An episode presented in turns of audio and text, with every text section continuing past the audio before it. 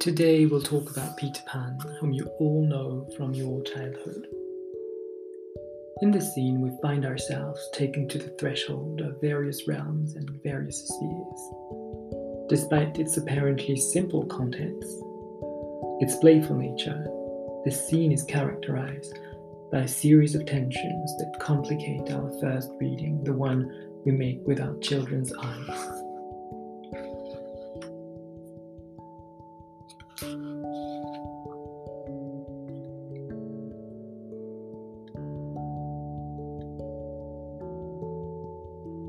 In the scene, several movements can be distinguished.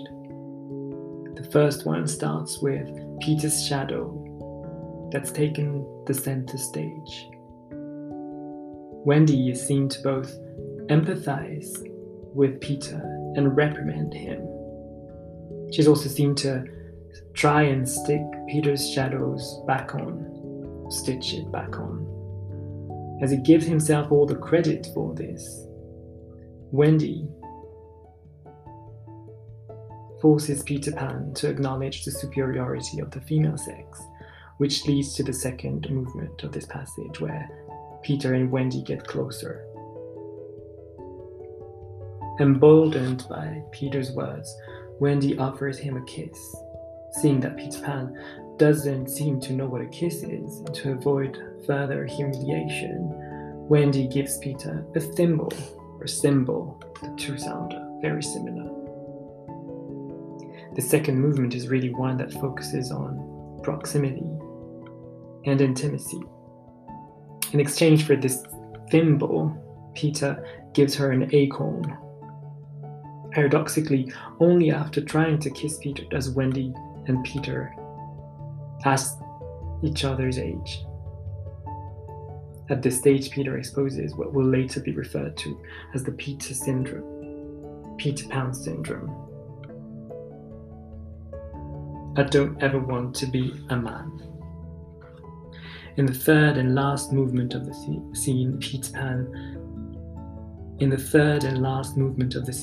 Peter tells Wendy a story about the fairies, about the genesis of fairies. No sooner has he finished to tell his stories then he remembers Tinkerbell has been in the chest, locked up. As he opens the chest, a rather cross fairy comes out, only to tell Peter off.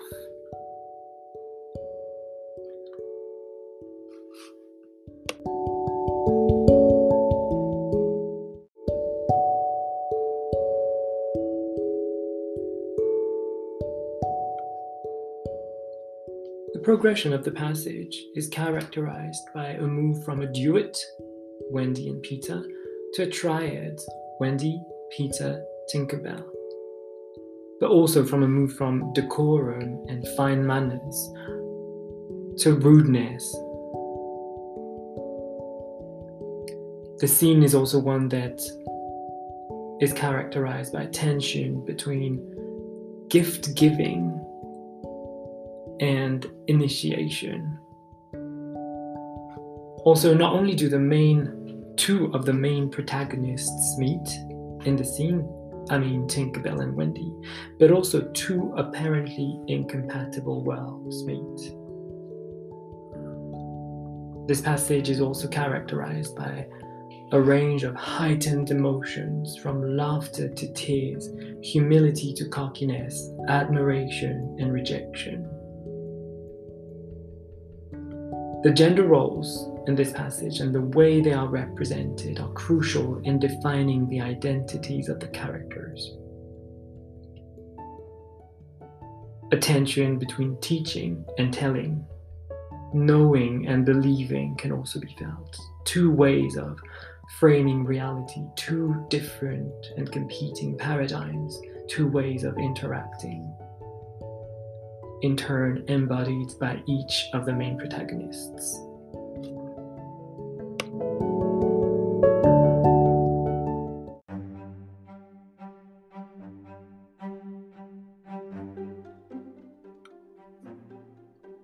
I will read this scene as a paradoxical coming-of-age scene, where a performance of gender unfolds. The scene is arguably an example of early 20th century children's literature. And it's with the tropes of children's literature that it raises hard questions on empathy, identity, and growing up. So I will call my first section "To Have Fun." The way these two children, Wendy and Peter, are depicted, and the way the passage praises imagination, bears witness to the romantic heritage of the story. Coming of age seems to be rejected on account of the corruption of society. So in my second section, I will be looking at the long shadow of romanticism. However, despite the apparently conservative gender agenda of the main protagonists, the scene also lends itself to a more subversive reading. So my final section I called "Endangered and Gendered Identities." I'm sorry about this noise, it's my cat. He's just seen a bird.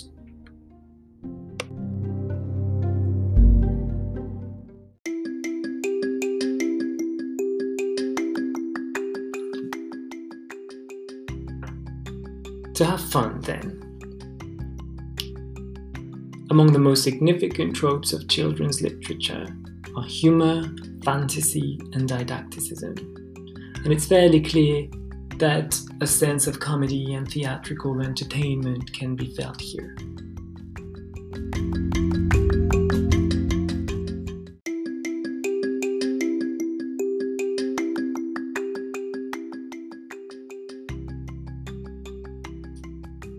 Originally a play, Peter Pan, as a novel, borrows some of the features of a comedy. A sense of mild comedy can be felt, which contributes to the liveliness, the lightheartedness, and the dynamism of the scene. Despite the more somber tones of some of Pete's remarks, this scene is characterized by a general lightness of tone. It results in part from the fact that dialogue prevails over narration. Also, the central quid pro quo on the exact nature of a kiss can arguably trigger a smile. The way that it questions the arbitrariness of science, as Peter assumes the phrase, "giving a smile," or "giving a kiss," pardon me, implies giving an object, recalls nonsense literature that was so in vogue in the past few decades.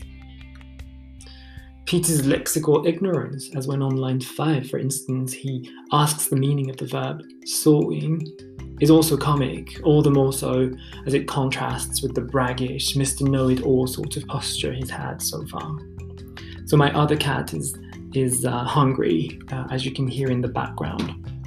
Sorry about that. And also, I'm realizing that my neighbor is drilling his wall. Shut up, will you? Don't do that. Peter's translation of how Tinkerbell insults Wendy is also comic. It's a sophomoric sort of humour that we have here, and it also hints at the general sense of lightheartedness and lighthearted comedy that pervades the whole scene. Humour is a hallmark. I just hit my cat. Is a hallmark of children's literature, even to this day. If early writings for children were almost always instructional before the 19th century, there was spelling, conduct, or pious books. It must be said, however, that entertainment and fun made its entry on the pages of children's books, with John Newbery, whose first book for the entertainment of children was a little pretty pocket book intended for the instruction and amusement of little Master Tommy and pretty Miss Polly, and that was around 1744, so that was fairly early in the history of children's literature. The theatricality of the scene, filled with exclamations, and the range of heightened emotions from pride to tears through to admiration, outbursts and shouting and dancing, culminates in Tinkerbell's fury. And all of these emotions contribute to the dynamism of the scene, which progresses through Wendy's relentless questioning. I hope you can hear my cat. I'm a terrible master. Historians of children's books have often seen two forces competing in children's literature. These two forces being, on the one hand, realism and didacticism, and on the other, fun and fantasy. And I think that this passage is very much in keeping with entertainment, a marked tendency for entertainment to be central to children's literature. I just hit my cat again. So what I'd like to do now is to explore I find it hard to focus, please excuse me, to explore the other driving force within children's literature in the 19th century, which is fantasy.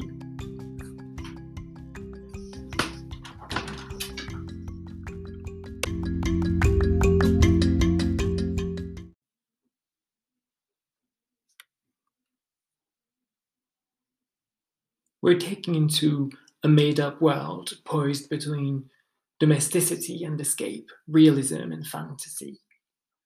In the Romantic period, around the start of the 19th century, fantasy was really gaining momentum in children's literature, and this scene certainly bears witness to this. The scene stages a meeting between two characters who acknowledge each other's existence for the very first time, Wendy and Tinkerbell. Each can be seen as the living embodiment of two worlds apart. The chest of drawers can be read as a metonymy, a metaphor of fantasy, a world of fiction whose lid can be opened, a Pandora's box unleashing the magic of Neverland. Open it, and magic materializes on the spot, as we see line 78, when Peter releases Tinkerbell and lets the magic out. The rules of the real physical world are suspended as Tinkerbell rests on the cuckoo clock, a metaphorical image of the suspension of time. The intangible shadow escaping from Peter's body is associated with concrete adjectives. It's a little creased, it's draggled, and this association with concrete adjectives tends to erase the boundaries between reality and magic as the physically impossible becomes possible. It's a passage that shows just how bendable and flexible the fantasy genre is. Must a fantasy story take place solely in a made-up land? Peter Pan says no. Fantastic characters can slip in and out of their respective worlds. Here, the scene is poised in between two worlds. The nursery becomes the stage for the encounter between the marvelous and the domestic, between elsewhere and inside, between here and there. Such boundaries are a trope in children's literature. Children's literature, indeed, is often concerned with the intangible frontier between two apparently incompatible worlds.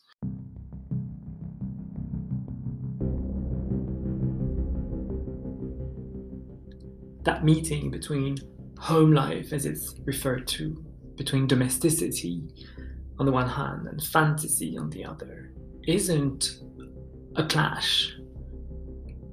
It's an interaction, a connection, which is symbolised by Wendy's stitches. It's therefore not surprising that Kensington Garden should serve as a junction, a gateway, the backdrop of fantasy, the place where characters can slip in and out of a fantasy world, a real place in West London filled with fantastical creatures. Remember that fairies have made their way into English-speaking children's literature fairly early. The Brother Grimm's fairy tales were first published in German in 1812 and were translated into English and were very successful in the first half of the 19th century, 1823. Hans Christian Andersen's stories began to appear in the 1830s. So it would make sense that this whole energy and this whole atmosphere and ambience contaminates, in a way, Barrie's writing at the turn of the 20th century.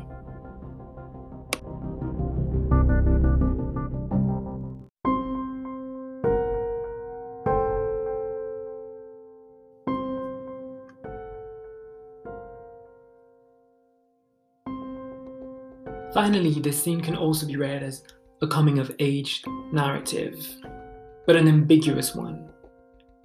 That's my next point. This scene is an ambiguous rite of passage. So a coming-of-age narrative can be defined as a narrative in which a character experiences a transition from childhood to adulthood and the loss somehow of innocence that comes with it, which allows for graduation into adulthood. This typically involves a series of tests and trials successfully overcome with the contribution of helping characters. So this scene stages a rite of passage for Peter, who shows courage despite suffering and passes one of the very first tests of the book, recovering his shadow. In the scene, Peter Pan does manage to become himself again, a more complete version of himself. He becomes whole again, showing bravery and courage in a boys don't cry sort of moment. But paradoxically, the scene also introduces the rejection of aging, as if the coming-of-age narrative was being subverted. Peter is the boy who wouldn't grow up. The modal would is interesting. It's emphasizing unwillingness here. This idea goes hand in hand with the ambiguous portrayal of these children. They in turn sound like flat characters. In turn, there's more psychological depth to them than it seems at first sight. Peter is a mixture of carelessness and cockiness, but he ultimately realizes he hurt Wendy's feelings. Wendy shows empathy and kindness, but is also showing pedantry and is mocking Peter before accepting his knowledge as well. Interestingly, the scene involves, as a coming-of-age scene would, some sort of graduation into a new stage, a key stage in child development. A number of psychologists and psychoanalysts have looked at this scene as a scene that inaugurates a new stage in child development. This idea of having a theory of mind, a thing they define as the ability to understand that one's knowledge, one's beliefs, and one's feelings may not be the same as someone else's. This is usually thought to be learned naturally by most children around the age of 3 or 4, but the term was not in use until the late 1970s. Interestingly, in 1985, psychologists would show that failure to employ theory of mind to recognize that one's knowledge, beliefs, and feelings are not the same as somebody else's, as a symptom of autism, Asperger's syndrome, and some psychiatric conditions. It even went further as a Cambridge neuroscientist published a book called The Theory of the Mind, and in which she regarded Barrie as a naturalist of the mind, a writer who was able to dissect and describe the mind of children in a way that shows how their psyche develops. So what I'd like to suggest here is that the progression of the passage suggests that although coming of age is a thing that is subverted, still, a new cognitive state is in turn reached by Peter Pan and Wendy, with each character receiving a form of teaching and knowledge from the other. Wendy being on the side of norms, and Peter on the side of stories. Wendy has the upper hand first and is the educator, and Peter Pan then assumes that position in the second half of the passage. To come up with this interpretation, I based myself on 2 Guardian articles that I'm going to include in the bibliography of this podcast.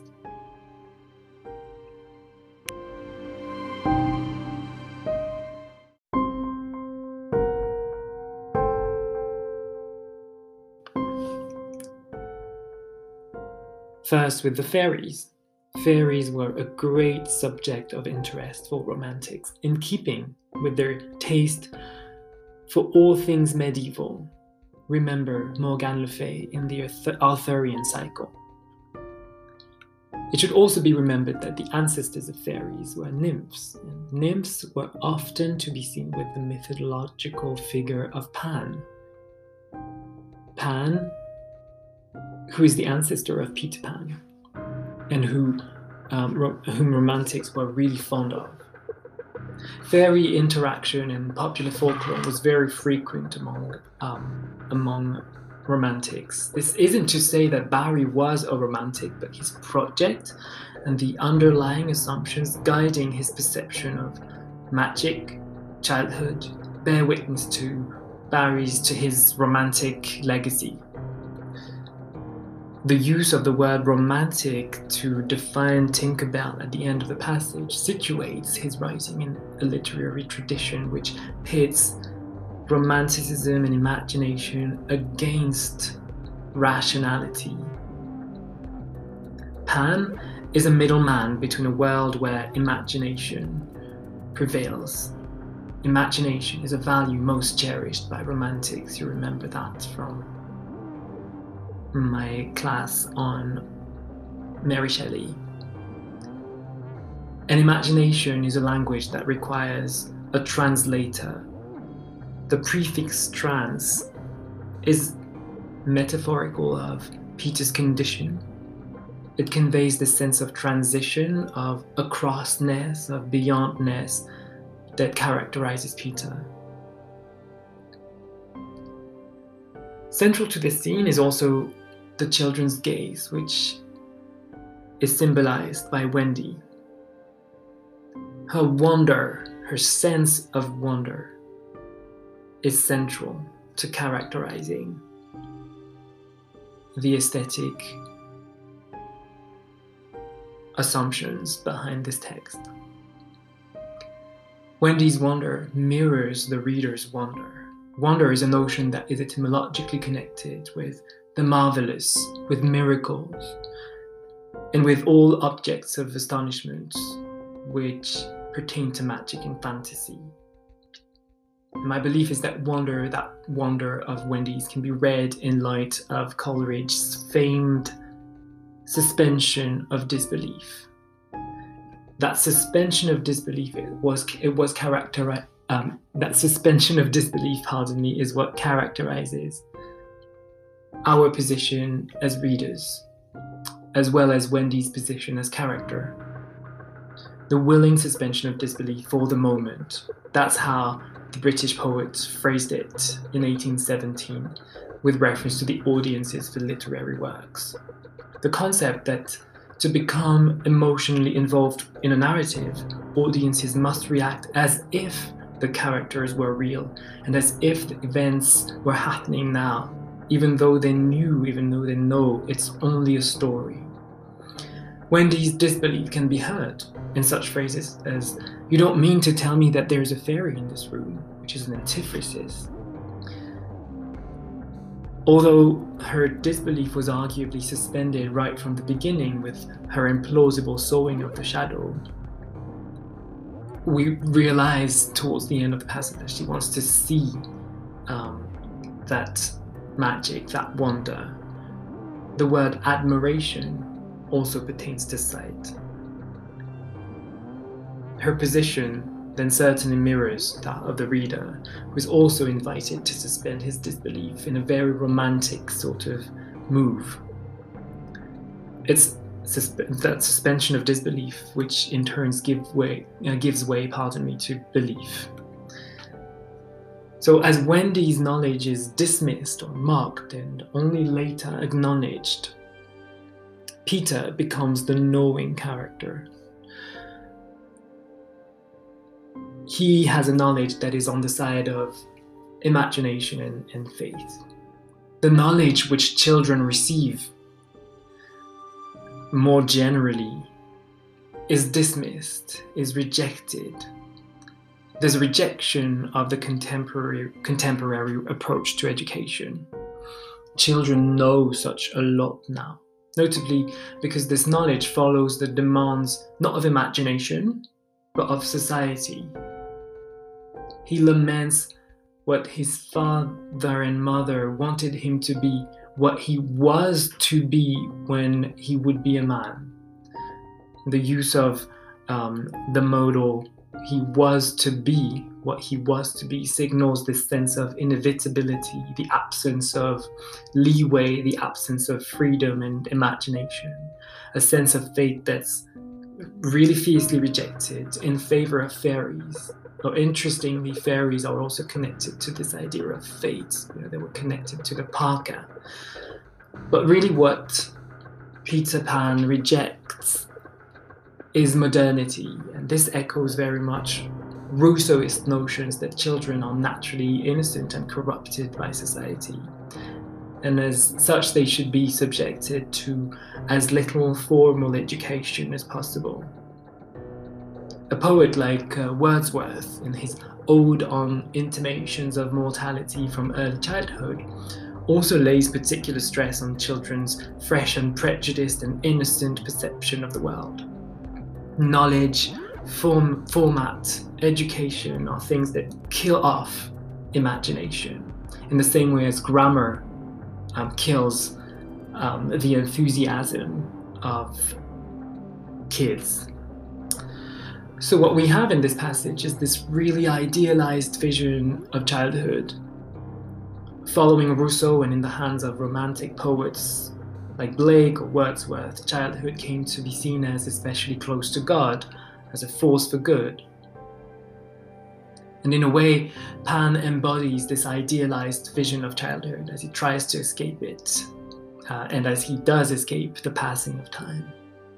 Pan is the embodiment of a cult of childhood that could be seen to develop in the 19th century. Pan is also characterized by a form of hubris, of deceit, of conceit, mischievousness, which echoes the origin of his name and which also echoes multiple ideas of the construction of childhood. In the 18th century and in the 19th century, for example, not everyone subscribed to Rousseau's theories about the nature of childhood.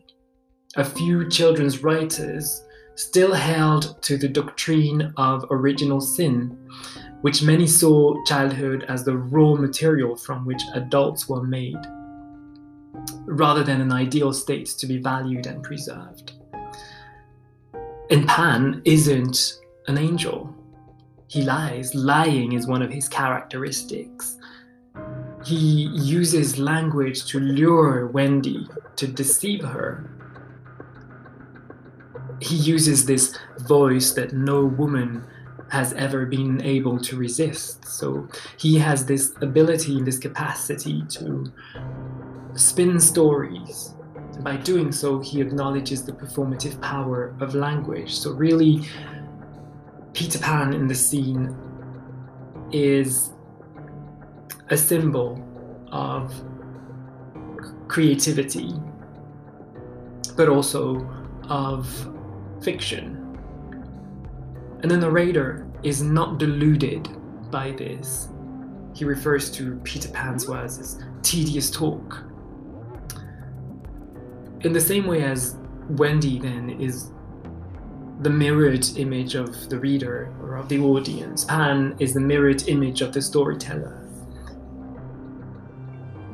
In the hands of romantics, children were endowed with magical, imaginative powers, poetic powers in the Greek sense of poiesis, but in a way that is very ambiguous and that testifies to the ambivalent sort of identity that characterizes Peter Pan.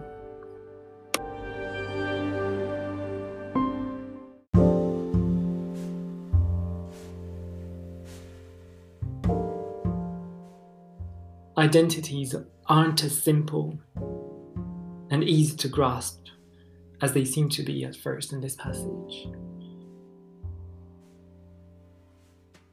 I will look at identities as endangered identities first, despite the fact that they are rigidly gendered identities. So identities are elusive in this passage, and Peter Pan's identity perhaps even more than any other. His rejection of genealogy, his rejection of development, the fact that his identity is disjointed, broken, fragmented. His severed shadow serves as a symbol of his difficulty of being at one, of being whole, of being one. So we should keep in mind that Peter won't be framed that easily, and also that what he symbolizes isn't necessarily one-sided. If we go back to the Pan myth, Pan, the faun, isn't necessarily a positive figure. So identities here are dismembered, are double-sided, and they're also shown to be rigidly organized. Despite the fantastic tone of the passage, gender identities in this passage reflect the conservative gender norms of the Edwardian age, which are themselves partly a legacy of the Victorian times. Wendy sounds like a disturbing mix between a mother and a wife on more occasions than once, which echoes, the conservative conduct books that were still circulating and that were still widely read. Wendy is a true angel in the house. The phrase angel in the house refers to Coventry Patmore's narrative poem, which had been inspired to him by his wife Emily, and which charts their traditional courtship and marriage. Today it's known for the way in which it idealized women as devoted, docile wives and mothers, paragons of domesticity, virtue and humility, and that's very much in line with what Wendy shows.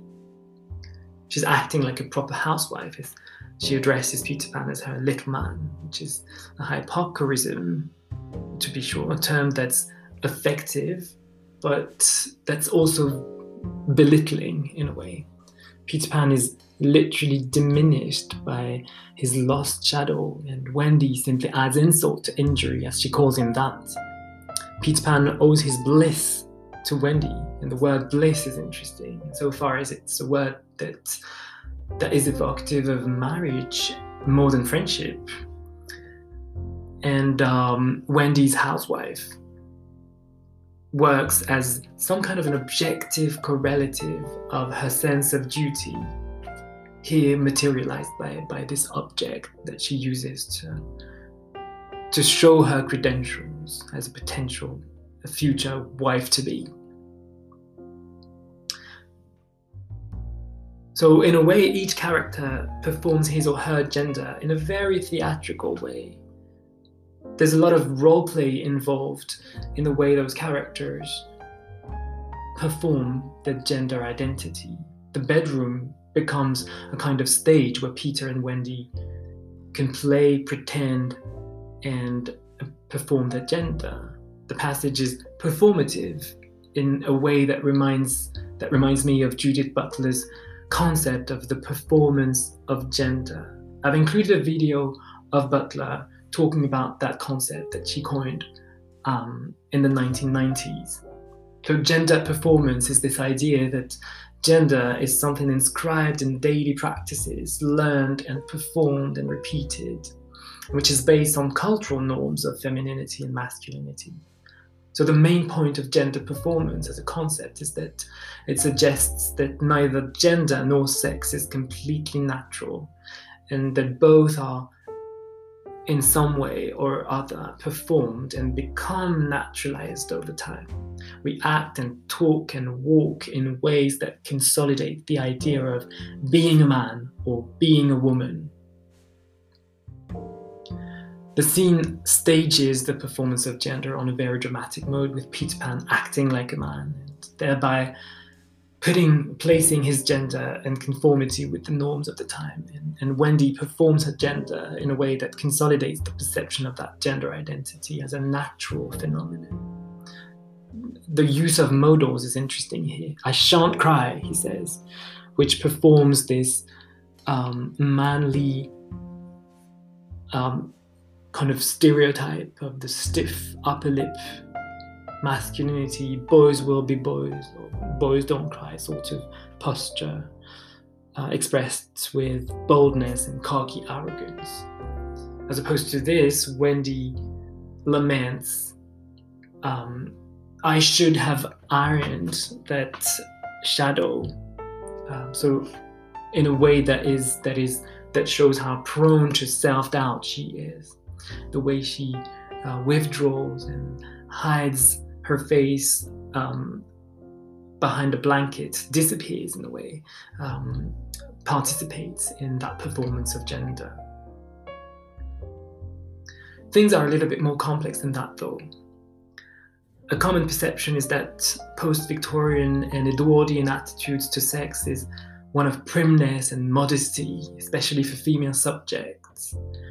Interestingly, however, Wendy's figure is a lot more ambiguous than it seems. Her coyness and the way the scene unfolds suggests a subtext can be found and can be understood. In fact, coming of age isn't exactly where we could think at first. And this scene, more than simply a rite of passage, reads as a kind of sexual initiation in disguise, prompted by Wendy's engaging attitude.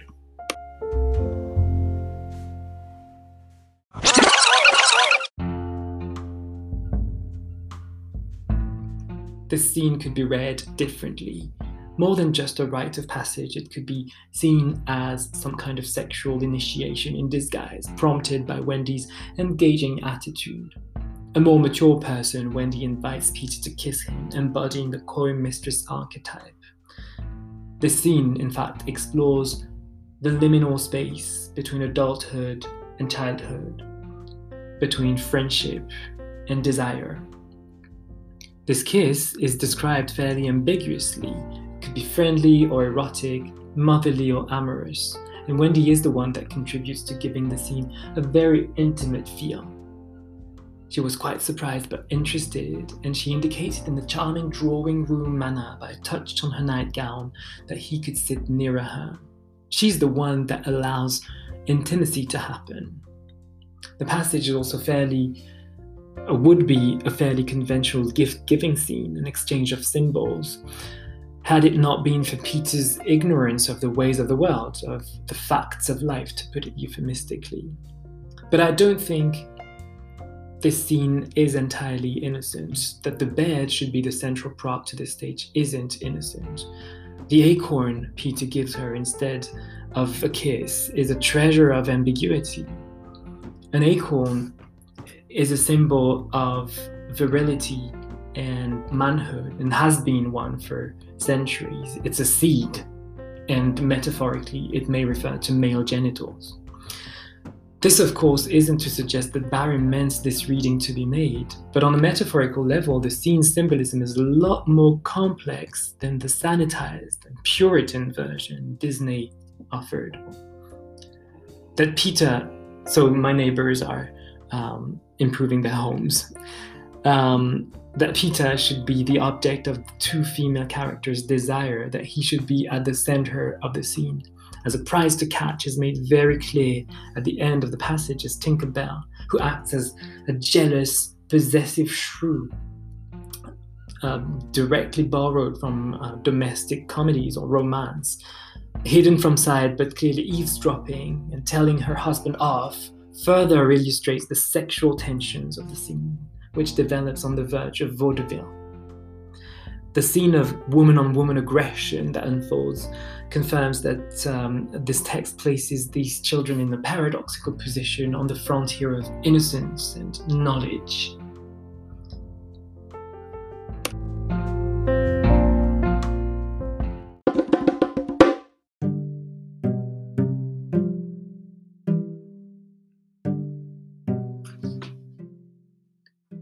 To conclude, this passage may not be limited to a single, definite, rigid interpretation. Its iconic nature resides in the polymorphous readings it lends itself to. A celebration of the imaginative force of childhood and a criticism of its delusions. A criticism of adult society filtered through an adult perspective. A stereotypical rendition of constraining and limiting gender norms, as well as a dramatization of their transgressions.